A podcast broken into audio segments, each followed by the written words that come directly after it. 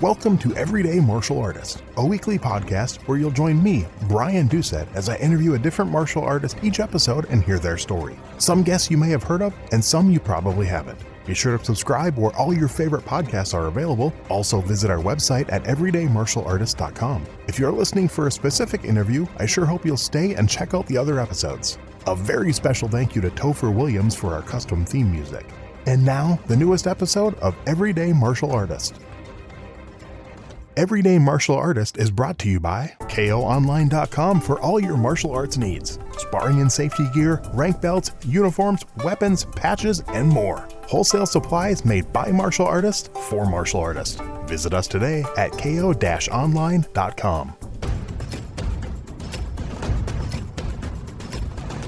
welcome to the newest edition of Everyday Martial Artist. I'm your host, Brian Doucette, and as we do on every episode, uh, we interview a brand new martial artist, talk about their background, the styles they've trained, and, and how it uh, kind of blends into their everyday life and everything else they're doing. And kind of an interesting guest on this week's episode was recommended to me by a good friend.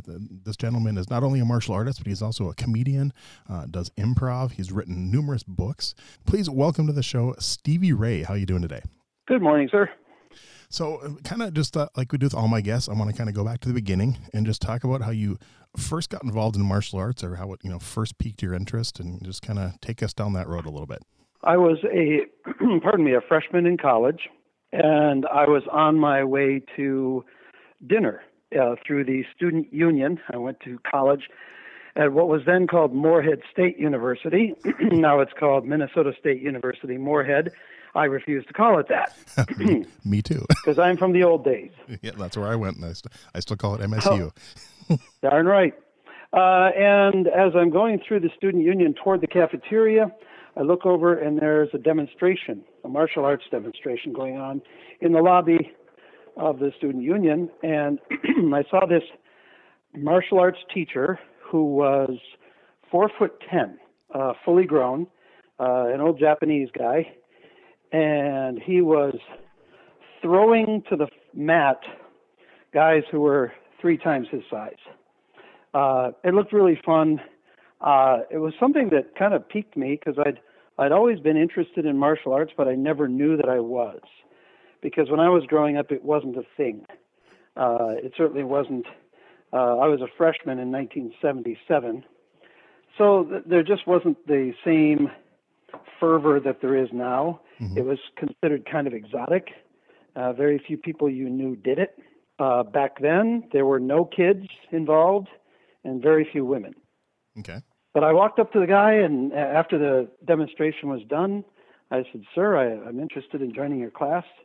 And uh, this is how informal it was uh, because nowadays you got contracts and all kinds of documents to sign. He said, Okay, you come to the gym uh, Tuesday, six o'clock. That was it. and uh, he held it in the wrestling room uh, of the field house. And that's because he did something unique. His name was uh, Kiyohisa Okamura, and he held a sixth degree black belt in a style of karate called Goju Ryu, which is an Okinawan style. Uh, and then he also held a second degree black belt in judo. Uh, plus, he also had training in a number of other uh, uh non Eastern martial arts like boxing and things like that. Okay. Uh, so, half of the class, you would learn karate. Then he would say, okay, switch the top. And that was the top of your uniform. and you went to the side and uh, switched from the lightweight cotton karate top to a very heavyweight uh, judo top, which is necessary because if you kept the lightweight top on for judo, uh, the throws and the, the twisting and all that kind of stuff, you would tear the uniform apart. I speak from experience. That is true. uh, yep. So he would say, switch the top, and then the rest of the class would be judo.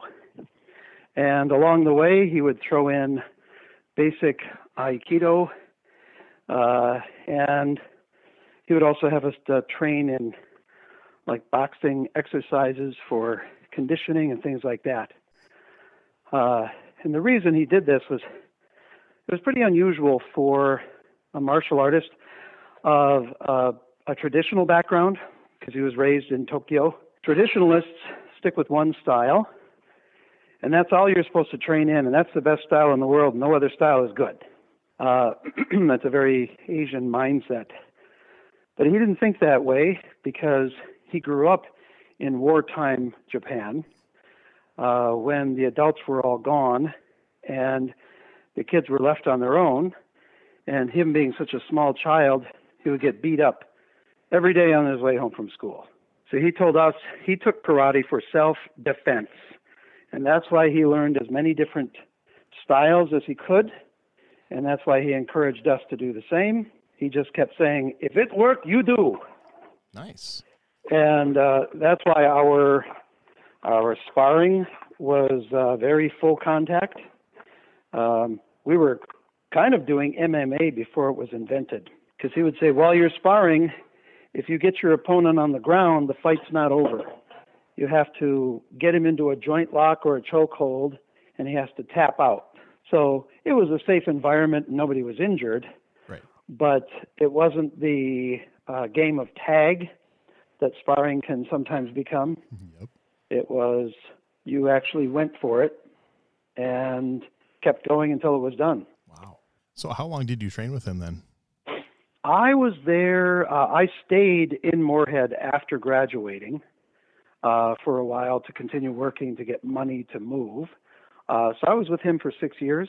Oh wow. Okay. Uh, I trained, and this was back when uh, also you were never guaranteed any rank, and he would uh, he would routinely fail people at tests. Um, and I think in the I don't know. I think I think he taught at that school for 20 years, and I think he only advanced 12 black belts. Wow. Uh, so, because he said, I don't care if you get black belt. That's that's not why you're here. You're here to train, and you either do it right or you don't. And he didn't really care that you got a black belt before you graduated and left college. That wasn't why he was there. So uh, I eventually became his uh, head assistant instructor. So I would go to class half an hour early to warm up. Uh, I would teach a class on my own. Then I would uh, assist him in the next class after that, and then I would be a student in the advanced class after that. Okay. So, three days a week, I was doing it about three and a half hours at a time. Nice. And then what did, with him? What did you get your black belt in? Did he give black belts? In? I advanced to second degree black belt in Goju-Ryu karate okay. and brown belt in judo. Nice. Do you know whatever happened to him? Because that you know, I went to MSU, but I didn't. I started there in '92, so it was a little little bit after you. And when I got there, I think the only thing they had they had um, uh, Taekwondo, and I believe they had the first year I was there, they had something called Joku Kai, but they ended up getting kicked off campus for some of the stuff they were doing. That was, I think, all they had for martial arts at MSU when I was there. He eventually moved to Illinois. Okay. He was a college professor in mechanical engineering, and so he had a job. I think it was Peoria. Uh, I'm still in touch every now and then with a couple of my fellow black belts Okay. who are in touch with him. Uh, so he's still around. Uh, I don't think he teaches anymore. Okay. Uh, he he did not open a standalone school. He taught through the university. Uh, I mean, he charged us. What was it? Uh, if you took a credited class through the FIED department, Mhm. uh, Intro to Martial Arts or something like that, then you just paid the tuition Okay. and participated in the class. Uh, but all other classes were taught just through him, and he and the university had an arrangement where he could just continue to teach other classes that weren't through the university. And so he charged uh, $30 a semester Wow. Not bad. for his teaching. So basically 10 bucks a month. Yeah. Nice. And he said, I don't keep that money. I send it back to the headquarters in Japan as a, uh, a thing you do. He Mhm. said, that's, that's what we do. I'm here to support the martial arts. He said, I, I make my money uh, doing my profession, but this is this is for the love of it. Yeah, that's very similar. I when, uh, when I went to MSU, I found out there was a, aikido instructor at Concordia. Um, it wasn't a black belt; he was second kyu, so right before black belt. But he used to charge ten bucks a month, and it was mm. five days a week, every morning at seven a.m. So he used to wake up every oh morning God. at seven a.m. and get thrown around for an hour. but for ten bucks yeah, a month, I mean, it was worth it. he's figuring, well, I'm going to be here. I might as well have somebody else with me. Exactly. So nice, nice. So then, thinking back, like you know, you said you started in you know the the 70s there what were those classes like? Obviously, I'm sure you've probably seen martial arts classes nowadays, and it's it's changed. So, I mean, I've heard I've heard I, stories I from people. It, yeah, it wasn't what you would call brutal. Okay. Um, it was demanding. Okay. Uh, and, and, there's the distinction. You worked hard. You sweat like crazy. Um, there was no messing around uh, because he was he was old school. I mean, he was he was raised in a very rough environment, and he took it seriously. Uh, there was one time where uh, a student yawned while he was speaking uh, and didn't cover his mouth and didn't hide the yawn. It was just this big old, and my instructor walked over, slapped him across the face, and said, "Are you still tired?" I said, "No, no, sir. Good." I saw a couple of. Uh, I was at. We didn't do tournaments that much, uh, largely because we were the only Goju school around, uh, and we also fought differently. You know, full contact plus takedowns, chokeholds, locks, the whole thing. Uh, nobody else does that, so how are you going to participate? Right. But we went and watched a tournament once, uh, more of a demonstration slash tournament. Then we saw two of the organizers, two younger black belts, getting into a kind of a heated argument over on the side of the room with the audience uh, within earshot and within full view and it was very uncomfortable. And I, I looked at my instructor, I looked at uh, Sensei Okamura, and said, "Boy, what would you do if two of your students behave that way?" Without hesitation, he said, "I would go knock them out." As if uh, his attitude was as if that's the only option. What are you even asking me here? Of yep. course, I would knock them out. When they wake up, we have a good talk. That's great. Yeah. So it was uh, it was common for him to end the class saying, okay, Japanese push ups. I think they're termed in most schools now, they, they call them rowing push ups. Okay. Where you are in a push up position, but your legs in the back are spread and not together. You pull back into a pike position with your hips as high as you can. Then you swoop forward with your chest grazing the floor uh, low and then push up. So it's this pike, swoop, push up, pike, swoosh push up. And it, it requires about twice the energy of a standard push up, mm-hmm. uh, especially because your chest is supposed to actually graze along the floor instead of just getting a few inches from it. And he would say, okay, and we'd be on our fists instead of on our hands to do the push ups. And he would say, everybody go. And you were to match him one for one as you go through the push ups. And you just try to keep up with him. And he would just keep going and keep going until eventually somebody in the uh, row of students would drop from exhaustion.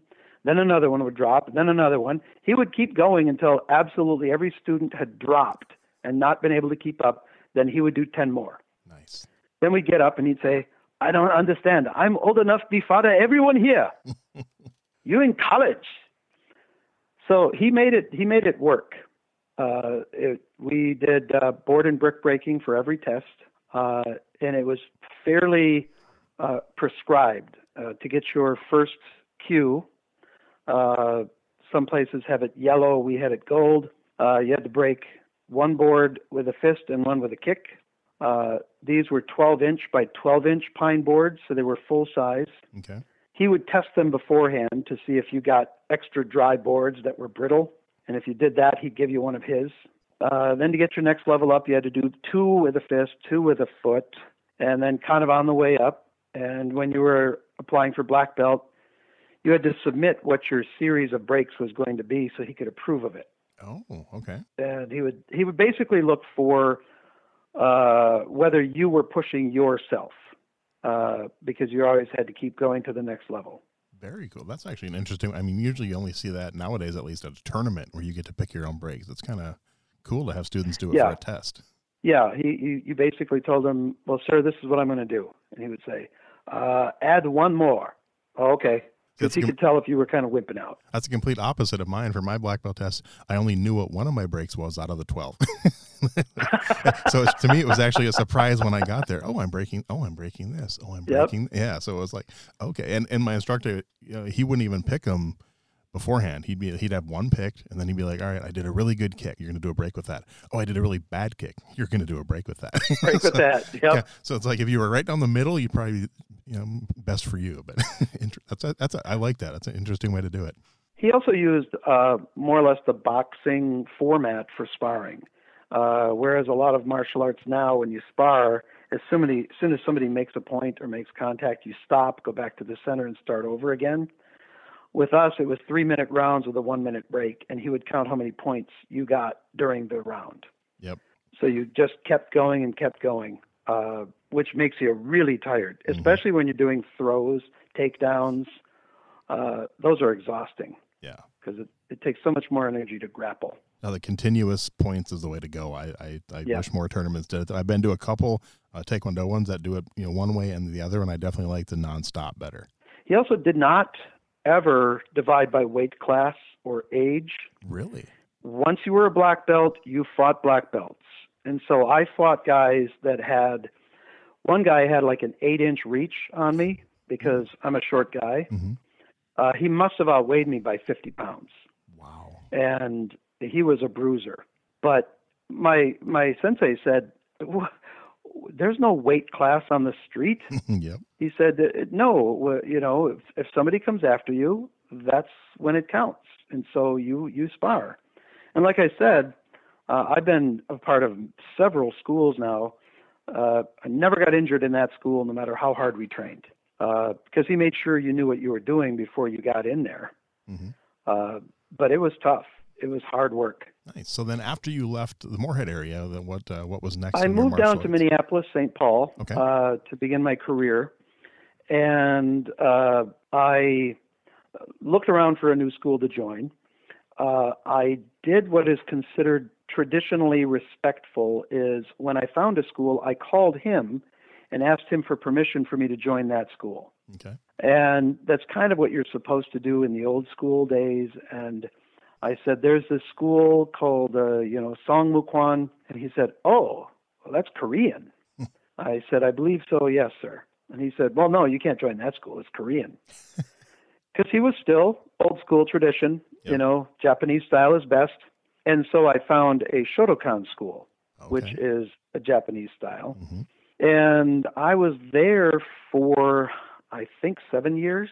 Oh wow. Um, I started all the way over again as a white belt, and it took six years to regain uh, first degree black Wow. because I had to retest at every other level. And going from Goju-Ryu, which is uh, Goju in Japanese means hard soft. So the name is hard soft style. And the basis of most most martial arts, you know, comes from uh, India, really in the early days, through China. Uh, but Okinawa had its own martial art, and Japan at the time, way back when, centuries ago, really only had sumo and uh, budo, the samurai, Mhm. uh, or bushido. Uh, they didn't have the, the kind of hand to hand that that came about with karate.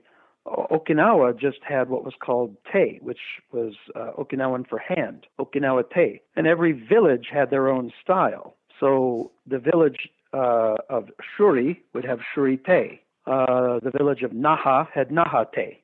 Um, then, when the Chinese first started trading uh, with Okinawa, the Chinese started trading with Okinawa before they started trading with Japan. So they brought kung fu with them. And the Okinawans learned the circular internal arts of kung fu and combined that with Okinawa te to create what was called the hard soft style. Because Okinawa te was very hard. Okinawans were short, stocky, hard people. So their style was brutal. And kung fu is, uh, in many styles, more flowing, more circular. So they combined it. And that's why Goju-Ryu is called hard soft style. You see elements of kung fu and elements of real straightforward uh, karate. Yep. Uh, so uh, when Japanese started uh, coming to Okinawa and learning their styles, they brought it back and split it into five major styles of Japanese martial arts Shotokan, Kyokushinkai, uh, Shorinryu, Shito-ryu, and Wado-ryu. Those are the five major styles that birthed all of the other Japanese martial arts, uh, or karate, I should say. Mm-hmm. So I joined Shotokan, and he was fine with that, but it was it was like learning to walk all over again, because the generation of power is done differently. Your hips, your legs, your arms, everything is is used differently. And the interesting challenge there was this was still old school. So the instructor would come by and see me doing a technique, and he'd say, "Why are you doing it that way?" well, nowadays people would say, "Well, because that's the way I was taught." uh, in my old school. Well, my old school didn't count anymore, so I wasn't allowed to say that. The only thing I could say was, "I'm really sorry. How should I be doing it?" And they would act like it's obvious. Do it this way, you fool. And in that school, uh, it was also uh, very traditional, uh, where even though the owner of the school and the head instructor was technically qualified to advanced black belt ranks, he never did he waited for the master from Japan to come up twice a year oh. and hold a test. And he would let him decide who got advanced, uh, either into black belt or for the advanced ranks. And uh, when I was finally ready, uh, after five years of training, I was a second degree brown belt. You were technically allowed to try for black belt if you thought you were ready and not go for first degree brown. And if you failed, they just made you a first degree brown, so it's no big skin off your teeth. So a bunch of the black belts were talking to me and they said, Is this your first time testing for black? I said, Yeah. You'll fail. I said, Why? I've been training longer than most of you. I'm really good. They said, Oh no, they fail you just to see if you're committed. Because if you're gonna if you're gonna quit because you don't make it, we don't want you. Wow. And they said, "Oh, oh, didn't you come from another style too?" I said, "Yeah, yeah, I trained in an Okinawan style." They said, "Oh, for sure you're going to fail." Jeez. And I said, "Why is that?" It's, and they said, "He does not trust dojo hoppers, people who go from school to school to gain black belts wherever they want to go." And uh, I was at the top of my form. I was really good. My technique was solid. And back then, they didn't announce who uh, who was uh, advancing, and they didn't make a big production out of it. Okay. You waited three to five weeks. You were not allowed to ask, "How did I do?" Uh, that would get you in trouble. You waited, and then one day in the dojo, there was a sheet of paper, and the names on it had the names of the people and what their rank was. If your name wasn't on it, you didn't pass. That's all the feedback you got. Wow. If you walked up to the instructor and said, I noticed I didn't pass, he would say, Yes, you didn't. And if you said, Why is that? he would say, Because you failed. and I remember one student walking up saying, Is there anything I should know so I can do better next time? He would he said, Yeah, show up to class and listen to what I say. Straight Is there anything else you want to know? So after five weeks of waiting, my name wasn't on the list. I had to train for an entire year before I was eligible to pra- to try again for first degree black. Jeez. And so I trained for another year and uh, and passed. Uh, but uh, I I was born with pretty bad knees, and so uh, a Shotokan on a hardwood floor. After you kick, you drive your foot into that floor Yep. to solidify your stance. Well, after six years of that, bang, bang, bang, I just couldn't take it anymore. Uh, I had to leave reluctantly because my knees were just, I was limping home afterwards. Uh, plus, you sat in a kneeling position and all that kind of stuff all the time. Uh, when we had our test, uh, nothing was spoken in English.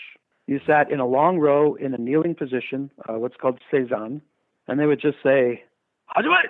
And that would be your name. And you get up, you'd say, Hi! And you'd run to the center. They'd call out your form, Teihan! You'd say, Hi! And they'd say, uh, Hajime, which means begin. And you'd do it, and they would say, Hup! And you go sit down. Not a word was spoken other than that. Wow. At the end of the test, you stand up, bow, and leave. No fanfare, no music, no cake, no applause. the audience was absolutely silent throughout the whole thing, uh, and that was it. Wow. So I I uh, I took my leave and I apologized for not being able to continue my training. Uh, they understood. Um, then I went on to an Aikido school Okay. because I loved the beginning Aikido techniques I learned from my first sensei, and I wanted to keep it going. I was at that school for a year and a half. I advanced one kyu, one grade in a year and a half. It was run as a co-op, so it was very inexpensive because everybody was there because they loved it. Mhm. They also only tested people when the master from Japan would come in.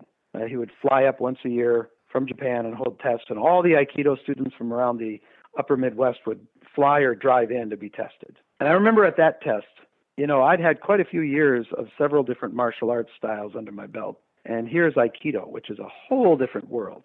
And at the test, when I finished, the uh, sensei from Japan suddenly looked up straight at me and said, Where do you train? And I said, uh, This dojo, sensei. This dojo! I said, Hi, sensei. Uh, he said, Oh, okay. And he never said another word. to this day, I have no idea why he asked me that. wow. And all the other students were like, why did he single you out? Why did he want to know where you trained? What did you? I said, I don't know if it's because I did good or because I was really bad. I have no idea. I'm wondering But then after- maybe he noticed something. He picked up a sense of another style it. within you or something. Yeah. Yeah, he saw it. There's no way you can hide it. Yeah. So after a year and a half of that, my knees also couldn't take it, not because of the style of training, but because of the kneeling. And there's a certain kind of kneeling walk that you do in Aikido. I hate that. Uh, have you seen it? oh yeah, yeah, I did the Aikido for, for almost a year. Yeah. That- So you yeah. know the kneel walk. I can't Yep. remember the name of it. Yeah. but you go up and down the floor, up and down the floor. I love that school because it was very traditional, very respectful. At the end of the last class of every day, uh, all the students, uh, before they left, would clean the dojo. And so a bunch would grab dusting rags and they would dust every surface and they would take weapons off the wall and dust them and put them back on the wall and dust plaques in the shrine and everything. And two vacuum cleaners were taken out and you go down the dojo training mat and back. And when you return for the back trip, another student's waiting there to take the vacuum cleaner from you. And then everybody did something. Uh, and so even though one person could vacuum the whole mat, everybody took a turn because it's everybody's job. Right. And it didn't matter what rank you were, it wasn't only meant for the white belts to clean, it was everybody. So I really liked the attitude of the place, but I had to I had to quit that. I floated around for a couple of more schools until I finally ended up at the taekwondo school that I'm in now. Okay. Which which system of Taekwondo? Uh, it's called American Song Songmu Kwan. Okay. Oh, the first is one. The not- first one you asked your instructor about, or a different one? Uh, different one. okay. Uh, I joined one taekwondo school for about a year and a half and was uh, not happy with the training. Uh, the instructor kept leaving other people in charge who weren't really qualified. Okay. Uh, I joined another taekwondo school and was there for quite a while. Uh, I I started over again as a white belt there, and took years to work myself way back all the way up to a brown belt. Uh, but that school rotated their instructors on a regular basis from studio to studio within their large system. Uh, that wasn't the only thing I didn't like. I also didn't like the kind of the gladiatorial attitude they had about their tests. Uh, while people were testing and sparring, the audience on the side would be screaming and yelling like it was a professional wrestling match. Right. You know, it just wasn't my style. Uh, it was good physical training, but not good emotional or mental training. Uh, people were good instructors, but not good teachers, if you recognize the difference. Oh yeah. So after a number of years of that, I left and found this school, and I, I joined this school, I think, in 96 and been there ever since. I think that the Taekwondo school I currently train at, if I'm not mistaken, we originally were Sung Mu Kwan and then changed years later to Chung Mu Kwan. Okay. That uh, we're under um, Great Grandmaster Mu Young Yun, 10th degree black belt out of Korea. As Okay. Our, as our Grandmaster. But I- I'm almost positive it was Sung Mu Kwan and there's something political that happened and they changed to Chung Mu Kwan, I bel- I believe. Oh, there's so much politics. Uh, Too much. That's kind of how it goes. Our, our, the, the, there's only like three major schools of Taekwondo uh, because it was originated when a Korean student, uh, when the Japanese occupied Korea, they wouldn't allow you to go to college in Korea. You had to go to college in Japan. So he was forced to go to Japan. and While he was there, he learned Shotokan, and he took Shotokan back to Korea and combined it with the ancient art of Taekyon to create Taekwondo. So there are heavy elements of Shotokan. When I first started training in Shotokan or in uh, Taekwondo, I thought, "Wow, this is a lot like Shotokan," and I didn't know that that's because it's a blend of the two arts. Yep.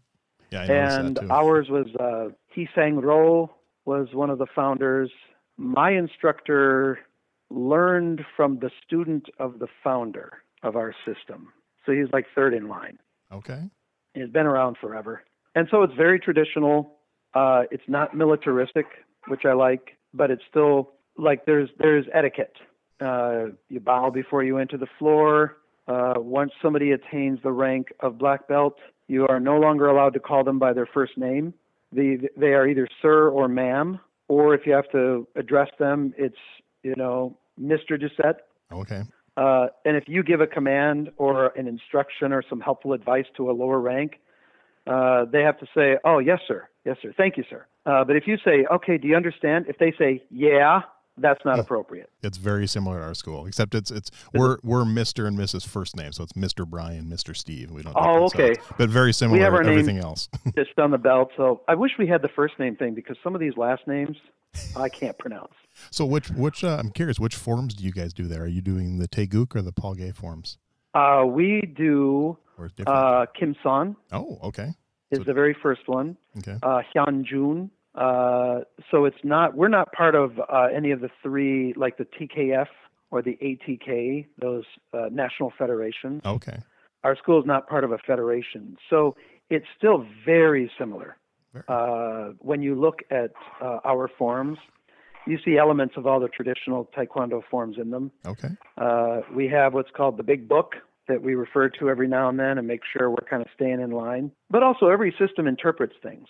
right, You know, when I was in Shotokan, that's what the difficulty was. Is that once a year, when the uh, Grand Sensei would come up and he would hold the test, he would also hold meetings with all of the chief instructors from the area and say, "Well, there's been a lot of talk in Japan, and you know this move that you've been doing for the last three decades that you thought was a block."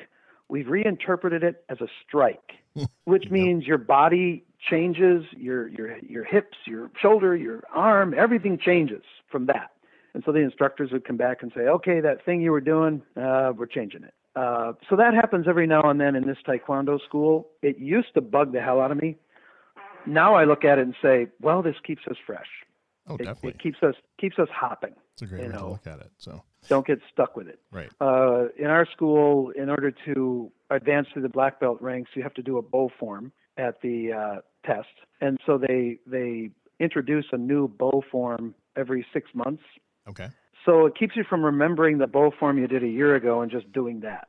right, So while you're doing the same empty hand forms uh, throughout your rank, you're going to have to learn something new, and that's where the bo forms come in. nice, Uh, the other thing I liked about my very first karate instructor, Okamura, is that everybody was allowed to train with us who wanted to. He didn't care what style you were or what you practiced. So while we were practicing Okinawan Goju-Ryu, we had Taekwondo artists pop in and participate in the class. Shotokan, uh, high school wrestlers would come in. nice. Uh, we had a, a an Olympic wrestling coach join us. The only requirement was you weren't allowed to leave without showing us something of yours. Very cool. I like that. Yeah, it was so cool to because you know we didn't know much about wrestling. We knew Right. judo uh, or karate, and so he would say, "Oh, well, here's a move that we do in wrestling that you don't do in judo," and my instructor would say, "Oh, that's pretty good. We're going to keep that. We're going to keep that one in." Boxers would come in. Uh, I read an article about a Chinese kung fu artist who his students saw him shadow boxing in Western boxing style, and the kung fu student said, "What are you doing? That's that's uh, English boxing." and the kung fu master said, "Yes, and it's a martial art. you know, you're punching, uh, and it's a whole different way of punching than we do. How many tools do you want in your box? I got more than you." That's great. I wish more schools did Yeah. that. I really do. That's I actually had an instructor that forbid me to train and when he found out actually my original taekwondo instructor when he found out I was taking aikido tried failing me. I was actually taking it for a credit at MSUM and he threatened to fail me because I was training another style at the same time. I'm like, all right, so It's really sad. yeah, like Um, last week we were learning how to fall and roll in taekwondo. I'm learning I'm learning how to do it in aikido, which is better. and you're Yeah, mad, and you're mad at me for it. Well, my instructor, that, my school, uh, it's the um, AKS, American Karate Studios, Okay. They have three schools in the system, and each one is independently owned and operated, but they are all under the direction of the head instructor of the main school. So he is in charge of of uh, black belt tests and and who gets to be an instructor and that kind of thing. But if you're running one of the other two schools, you get to choose your assistant instructors. You do your own uh, grade tests for everything under black, that kind of thing.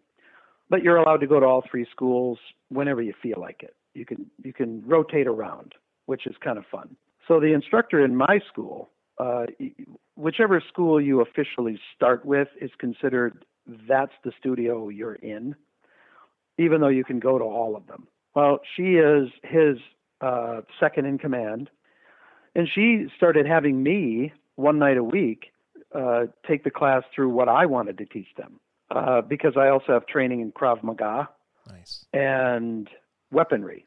So I've uh, the five major weapons of Goju-Ryu are the kama, the sai, the nunchaku, the bo, and the tonfa. And most of those were developed to protect the Okinawans from the samurai of Japan who would attack them with swords. So uh, she said, Do you want to show them some self defense moves? And it was just one night on a Tuesday class. I said, Sure. Uh, this one comes to us from Aikido, uh, and it's a joint lock. So everybody would practice that. The next week is, Can you show them a different move? And I would say, This comes from Judo. And the next week, it would, this one comes from Krav Maga, and it's uh, defending against a knife attack. Well, it gradually turned into Tuesday nights are my nights. Nice. I get to teach whatever the hell I want, and it's all self-defense. So they learn falling, rolling. Uh, judo fall is different than an aikido fall, so we practice both. Um, aikido fall, aikido roll versus judo fall, Mhm. um, and we'll practice knife defense, um, uh, defense against a firearm, a pistol being held to your head. We practice uh, close quarter stuff, either judo or aikido or krav maga, and I say you know what? The chances of you being attacked by a knife or a pistol are pretty small. That's not why we're practicing this. Right. We're practicing this so you can become familiar with your body and how you react in tense situations. Do you control it or do you succumb to it? And Taekwondo doesn't practice close quarter stuff where you get grabbed or you fall to the ground. But if you get in a fight, 90% of them end up on the ground. It's going to be pretty hard to kick and punch down there. So let's practice every eventuality so you can just become more comfortable with who you are and what I was taught by my first instructor how do you own your space? And if you don't know your space, you can't own it. And so it's been a real treat for me once a week to take over the class and say, here's what we're going to learn now. You're going to escape from a chokehold. And these are the most common, you know, attacks that are done uh, if somebody is drunk and coming after you. Uh, we've started a, a women's self-defense seminar the five most common attacks used by men against women, and they're very specific. Uh, so we train them in case this ever happens, because still one in five women will be assaulted on a college campus in America. In some cases, it's almost one in four. Right. So 25% of women on college campuses are going to have to defend themselves. But we go beyond the physical defense, and they say, what, what are you doing to get yourself into a situation you don't belong? Well, it's likely because you don't own your space you're doing something because somebody else is pressuring you into doing it. Getting into a car with somebody you don't feel comfortable with. Getting into a room, you know, a dorm room with somebody you know you probably shouldn't trust. But you do it because you don't want to seem like a mean person. All these things that trigger us. I said that's that's part of self-defense. Is not being there in the first place.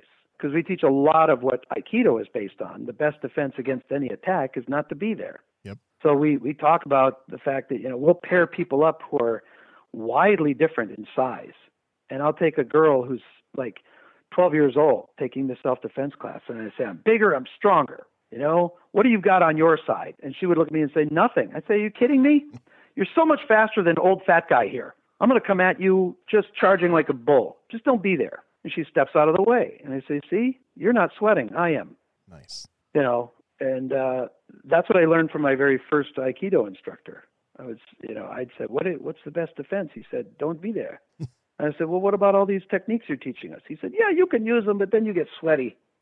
you let the, you know." They said this in the second Karate Kid movie uh, when fighting angry blind man. best step out of the way. Yep, I remember that.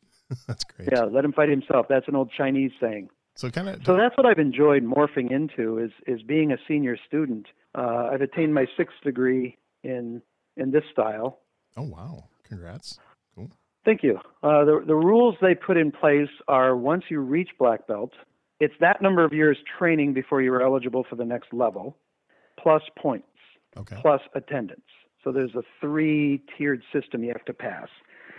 If you're going from second to third degree, you have to train for a minimum of three years to get your third degree from your second. You also have to have a number of points. You gain points by attending tests between ranks. Every six months, there's a black belt test. So every, every black belt will show up.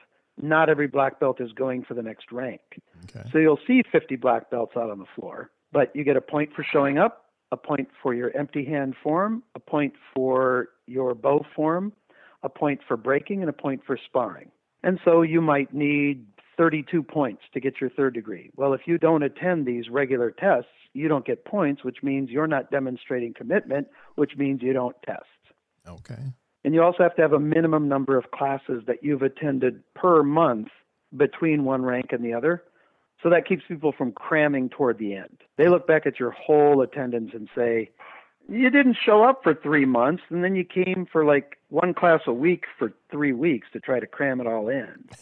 that doesn't count. Nice. Unless you have special circumstances, illness, injury, that kind of thing. They're they're reasonable about that. But they look at you and tell you, you know, what your score is, and you are not allowed to ask, Am I ready to test for my next rank? That'll almost automatically get you disqualified. Wow.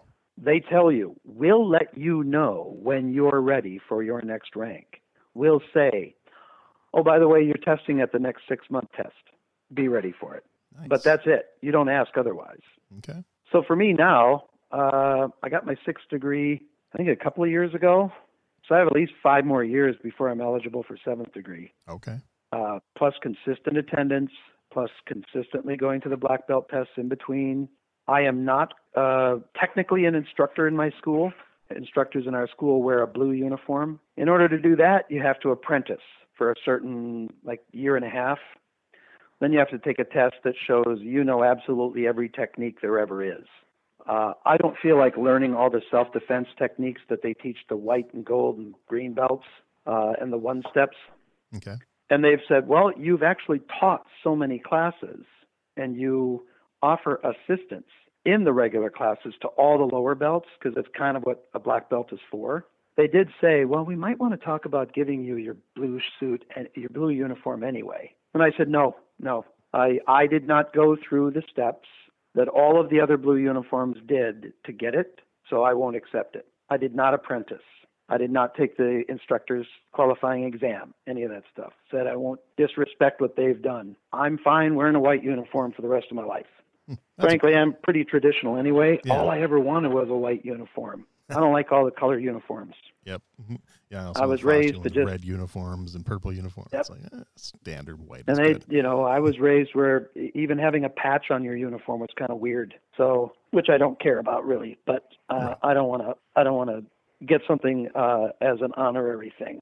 Oh, it makes perfect sense. So, so to kind of to shift gears a little bit now in, in your in Mhm. your regular life, obviously in your your your your career, you do you do comedy, you do keynote speaking, public speaking. You're an author. When did you decide to start incorporating martial arts into that, or is that kind of from the beginning? Uh, you can't not incorporate it. Okay. Y- You can you can try to ignore it, but it's there behind you all the time. Okay. depending on the the the, the workshops that I do, because I'll go into a company uh, and I'll ask them, you know, they'll they'll say we want a work workshop from you, and I'll say, well, what are you hoping to accomplish? And they'll say anything from we want our teams to work better together, or we want our leaders to be more confident, or we want to deliver speeches and presentations more effectively, what have you. There's always some kind of martial arts philosophy that's buried in all of that. You know, look at teamwork. You're a sing, you're a solo individual who affects everybody around you. And so your lack of giving it 100% is going to mean somebody else is not going to give 100%. And you see that in the martial arts studio all the time. Your performance signals to everybody around you how to behave. I do a lot of research into neuroscience for my uh, workshops Okay. because understanding how the brain is triggered to respond helps us trigger it the right way. And it's incredible how much martial arts will affect the, the neuroscience and the wiring of the brain, how we react to things. One of the books I wrote is uh, the, the only book I've written actually about the martial art. All of my other books are about business or, or some kind of related topic. But I thought I want to write about my martial arts experience. So it's a book called 1000 Punches a Day. I was just looking at that one, so I'm glad you brought that up. And uh, you know, my very first instructor, you know, Okamura, I said, "What do I need to do in order to become my best at this?" And he said, "You do 1,000 punches every single day." And I remember saying to him, because you know, I was a college freshman, I didn't have time for all that. I wanted to fly through the air like Bruce Lee. and uh, I said, "Well, wait a minute. What about all those fancy things?" He said, "When you get into a fight, you don't have time to think." And he knew what he was talking about because you know he had to defend himself growing up every day, Yep. and pretty much as a full-grown man at four foot ten, who was Japanese in the upper Midwest, uh, he would go into some bars and have to fight his way out because somebody would come up and say, "Your people killed my dad in Iwo Jima" or something. So he, he knew what he was talking about, and he said, "You don't have time to think. Uh, any fight is going to be won by one punch." He said, "Forget the movies. People don't get up after one punch.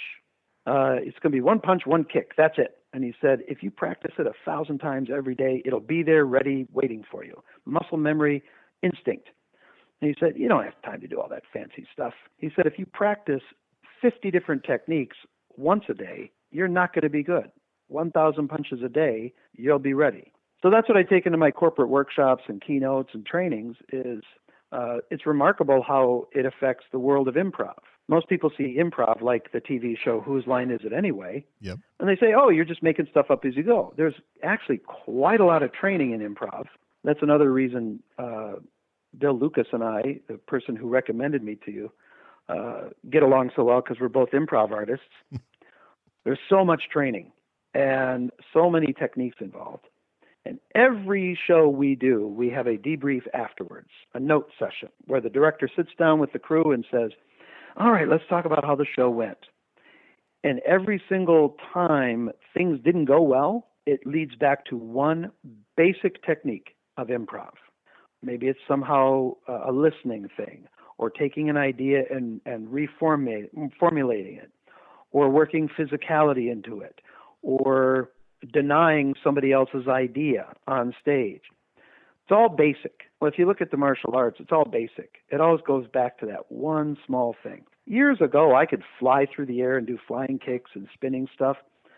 Now I basically punch and kick. Uh, I got a fake hip and a fake knee on one side uh, because of uh, uh what's called osteoarthritis, Okay. kind of arthritis that wears out a joint. hmm And the orthopedic surgeon said, Well, you didn't do anything to cause this. Some people just get it, some don't. He said, More than likely, your martial arts allowed you to keep your joints longer than you would have, but they wore out. Eh, my instructor came up and said, I don't want to see you jumping anymore because it'll hurt your knees and your hip. And I want you around as a student. Yeah. I jumped once and he saw me from across the room and marched right over there and said, What did I tell you? yes, Dad. Uh, but I just stick to the basics. You know, I don't kick as high as I used to, but I kick high enough to matter.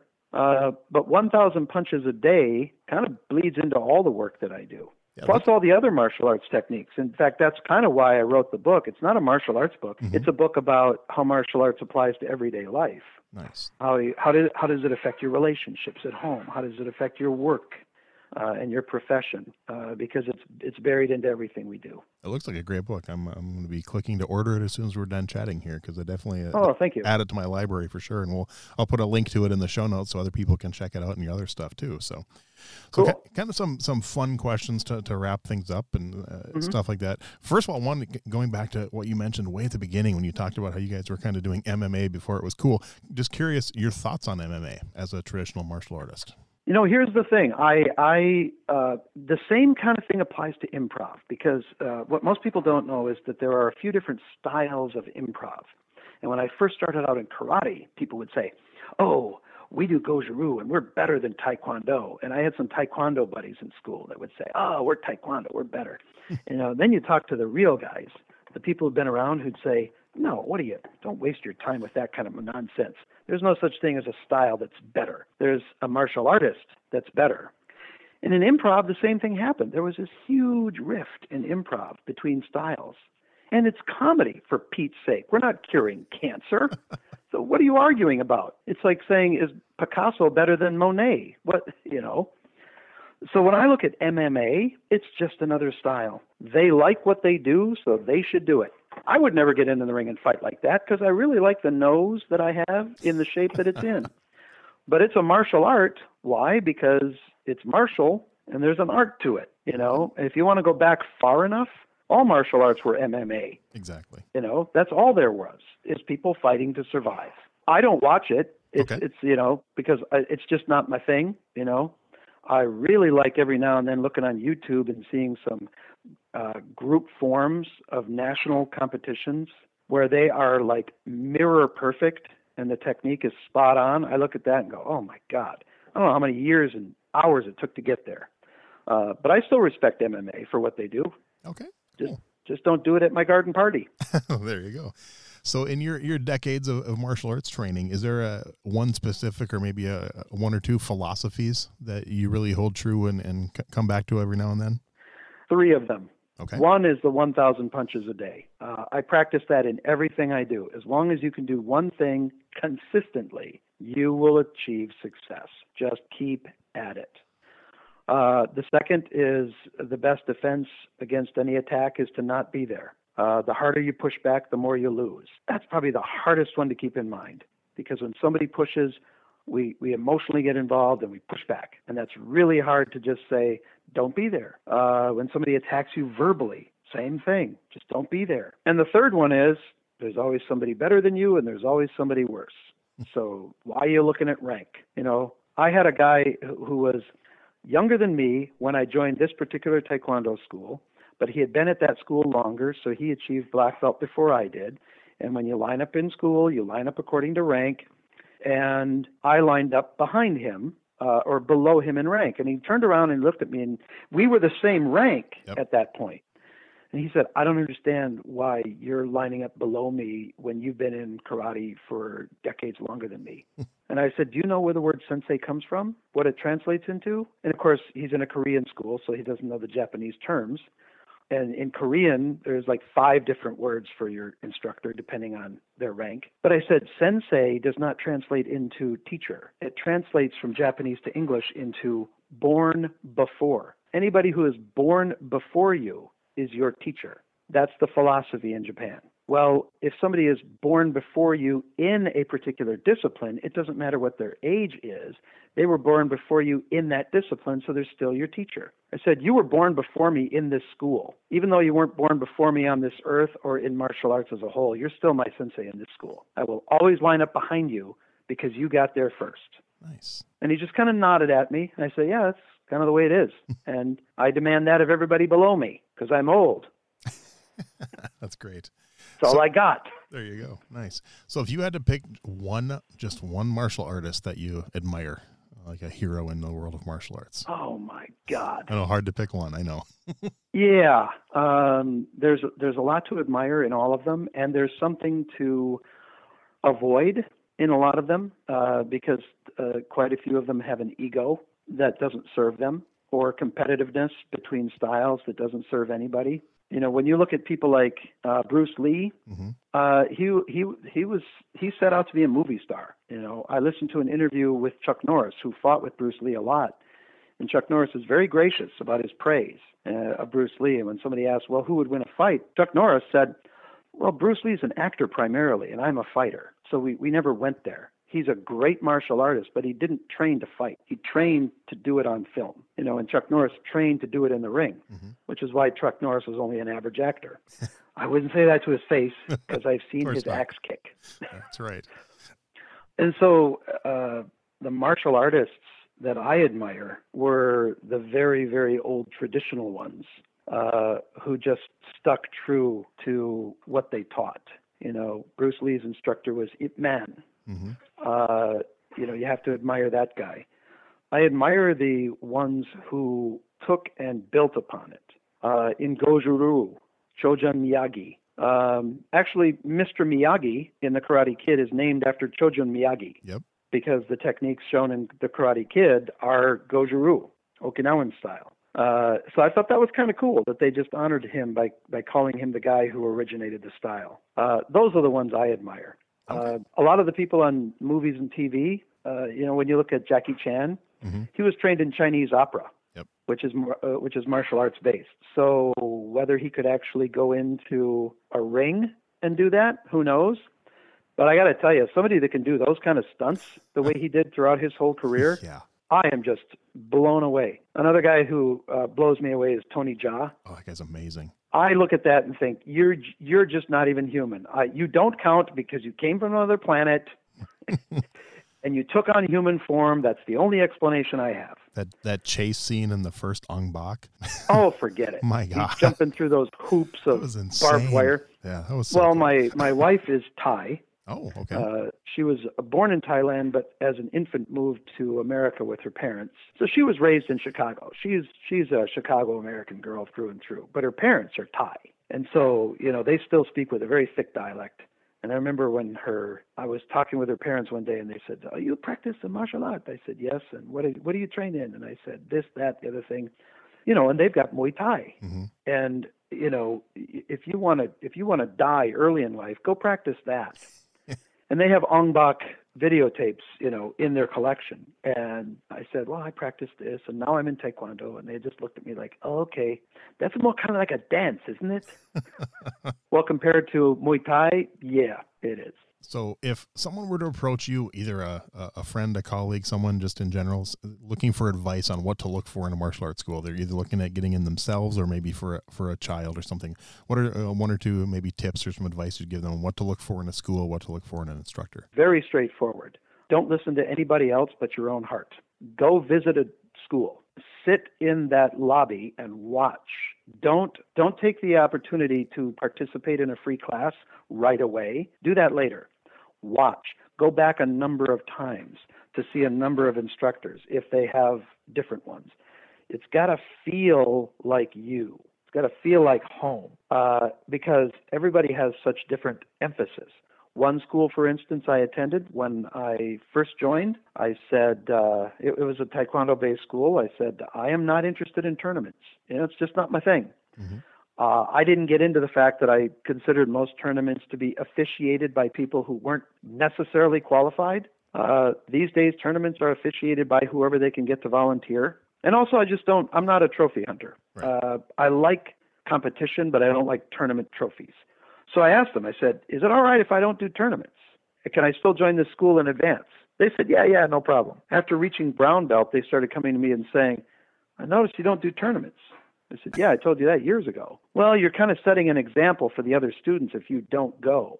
Uh, and I subsequently discovered that most of their revenue came from tournaments because, you know, those are an expensive thing to do. And it really disappointed me. So I tell people when you go to a new school, ask them very strictly what is required to be a part of this system, to be a part of this school, and what do we need to do to advance? Are tournaments required? Are they encouraged? Are they kind of forced? What's your attitude? Uh, our school says if you want to go to tournaments, that is fantastic. And in fact, sometimes they organize groups to go, but it has nothing to do with your rank. We don't know if you go, we don't care. If you never go to a tournament, it will not affect your participation in this school. So I tell the prospective people visit every style you can imagine and see what feels good. Uh, if they make outlandish promises like you will reach black belt in two years if you join this program, don't go. Run It's a black belt factory. Yep. That's a phrase we use in the martial arts, and it's not a positive phrase. Just say, you know, what do you do here? What do you believe? And let us just watch for a while. I had a friend take his son, 12 years old. One school promised a black belt within two years, join this program, pay up front, the whole thing. Took him to another school. It was a jujitsu school. And they talked to the instructor after watching, and they said, uh, the, the kid said, uh, I have a question. How long before I get to be black belt? And the instructor looked at him and said, Never. You're never getting black belt. And uh, they were both thrown by it. And the the kid said, "Why?" He said, "Because a 12-year-old black belt in jujitsu can't take on a 30-year-old no belt with no training. So what's the point? If you're here to get a black belt, don't join. You'll get it when you get it. And sure enough, they went back and watched. And at one point, they saw the instructor just walk up to a guy and say, "Oh, here's your black belt." No ceremony, no pomp and circumstance, no ice cream and cake. Here's your black belt. Good Nice. job. Show up next week. One school I attended, I got a chance to visit Japan with my uh, original instructor. So we went around to different schools. That was a wake up call. One guy had just gotten his Shodan, his first degree black belt. Mhm. The very first black belt class he attended, they worked the bejeebers out of him. He had to spar everybody in the school one at a time. And they he was so exa- they weren't beating him up, but they were exhausting him. Right. At one point, he could hardly lift his arm, and they kept saying, "Come on, you black belt now. You're a big black belt. Come on, show us what you got. Show us what you got. Come on, you're black belt." They took him down a peg, and they, they talked to him after class and said, "Look, we respect you. We honor you, but let's not get ahead of ourselves here. You just graduated from high school. Hmm. That's what a black belt is. You still have college. Then you have your master's degree. See our instructor? That's PhD. So you know, keep humble. You're you're you're the reason you're a black belt is to help everybody else below you reach their goals. You know, so now go get changed, wipe off the sweat. I love that. All right. Yeah. So now you can't pick your own. What is your favorite martial arts book? Oh man, ah, there is a book. I, I'm I like more of the encyclopedias Okay. rather than ones that pick a particular style. Because I have a book that was given to me by my first instructor that was purchased in Japan, signed by the head of our system, and signed by my sensei. It's all in Japanese. I don't know one damn word it says, but it sits on my shelf. There's pictures. I'm good with pictures. So I have uh, like the essence of Okinawan Karate Do. I have Musashi's A Book of Five Rings. Nice. Uh, I've got uh, a book called uh, but the founder of Aikido called Budo, Teachings of the Founder of Aikido. Uh, most people pronounce the gentleman's name wrong, but Morihei Ueshiba. Uh, I've got the Tao Te Ching. I've got Tao of Jeet Kune Do. I've got Aikido and the Harmony of Nature. But of all the books, I like the martial arts. Basically, that's it. Swordsmanship, Kendo, Aikido, Judo, Karate. And it's an encyclopedia of every style. Nice. I'm one of those who likes to go, what do, what do those people do? I may not practice it, but I like reading about it. You're writing that one down. That one sounds interesting. I would enjoy that. Yeah, just like I have the uh, Harper Collins book of world religion. Okay. I don't practice any of them, but I woke up one day realizing I don't know what a Methodist is. You know, I don't even know what a what a Muslim or a Hindu believes. So I went and got a book of all of it. It's my bathroom book. I'll flip it open and go, oh, that's what those people do. Kooky. All right. So final question, possibly two part question. Favorite Mm-hmm. martial arts TV show and or favorite martial arts movie? Oh man, uh, my favorite martial arts movie was Ong Bak. Nice. I mean, that's just uh, forget his skill. Just the fact that the choreography goes on for 15 straight minutes without a break, That's crazy. and he never repeats one technique. Uh, just, just nuts. My my wife's parents said that they read a lot about Tony Jaa uh, in Thailand. hmm They said, "Oh yeah, he went up on a mountain for like two years just to train away from everybody else, and he had he, he attended a school and didn't do anything but train for two solid years just for that movie." Wow. Uh, I don't know if it's true or not, but I'm going to choose to believe it because it sounds cool. That's right. uh, I like I like the old Kwai Chang Caine Kung Fu show Okay. because of the philosophies. Mhm. You know, he was a lousy martial artist because you know David Carradine was a dancer. Yeah. He did Tai Chi, I think, was the only martial arts style so that he studied. So. Yeah, I practiced Tai Chi for like six months in college because there was a visiting professor. Uh, very difficult martial art to do. The, the balance required was just uh, outrageous. Mhm. Uh, but I like the philosophies of it, and I thought if anything's going to give the true nature of martial arts, it's going to be that. So did you like the sequel series? What was it? The the next generation Kung Fu? Nah, Okay. no, I don't think many people. I don't think it lasted that long. So. no. Well, Stevie, I just want to thank you. This has been a lot of fun. Uh, I had a lot of stuff I did not know about you, and it's been great. And like I said, I'll put links in all the show notes and everything like that, and and send people to your website. And any I la- appreciate it. any last minute parting words you want to leave anybody with, or Uh, no, uh, I appreciate talking about it, uh, and send me a link to the podcast so I can listen. I will for sure.